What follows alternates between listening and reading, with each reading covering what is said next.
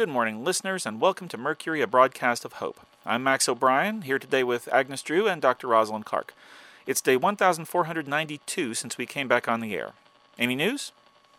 No news, but the fact that today is day 1492 makes me think of Christopher Columbus, and boy, do I have some things I'd like to say about him.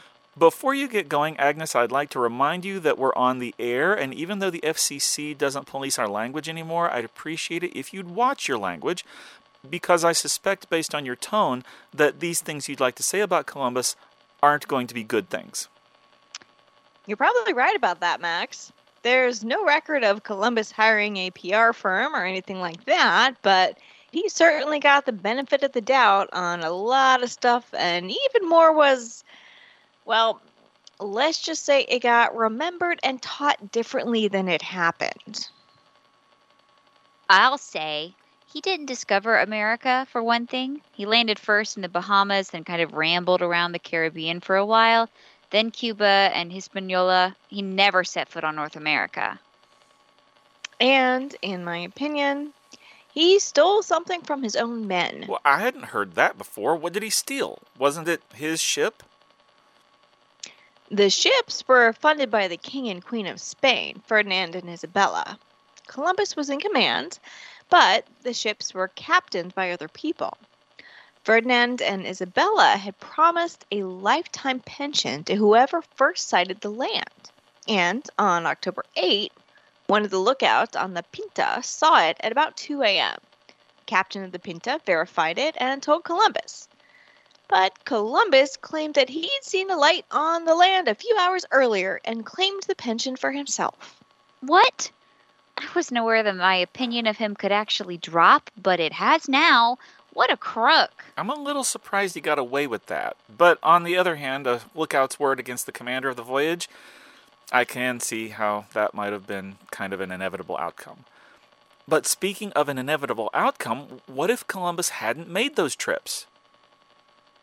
Well, that's kind of an impossible question to answer because, for better or for worse, Columbus had a massive influence over the entire world.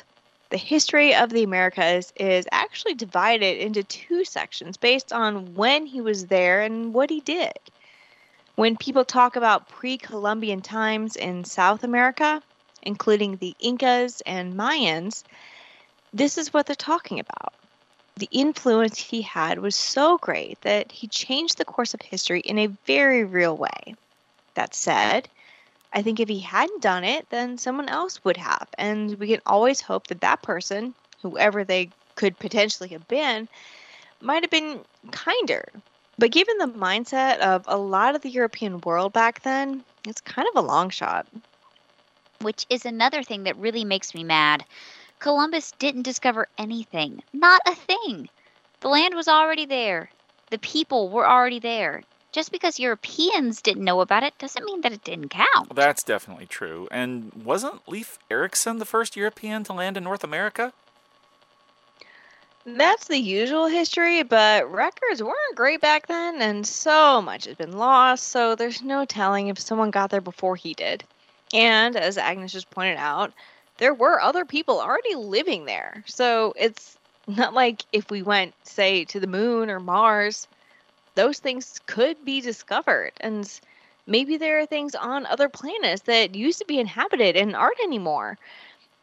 Those things could be discovered. But if there are already people there, I don't think discovered is the right word. Okay, so not that he didn't deserve it, but we've spent this whole broadcast talking about how bad Columbus was how does that serve our listeners? What's the takeaway? For me, Columbus represents a learning opportunity, a chance to take a lot of the stuff that, as Dr. Clark mentioned earlier, got remembered differently and get back to the facts. We don't know how long the zombies are going to be around. It might be a long time decades, maybe even centuries in that amount of time, global cultures might change, and we might have a situation where we have to rediscover a part of the world that we thought we knew. If someone comes here and rediscovers us, I want them to treat us better than Columbus treated the people he met on his trips. And the same if we're the ones going back out into the world. Not bad. I don't think it'll quite come to that though. We're already seeing signs that people are figuring out how to build sailing ships again. So, travel across the ocean probably won't take that long to come back. But yes, Columbus as a cautionary tale. I like it. Sounds good to me. Okay, let's wrap this up. For Mercury, a broadcast of hope, this has been Max O'Brien, Agnes Drew, and Dr. Rosalind Clark. Take care of each other.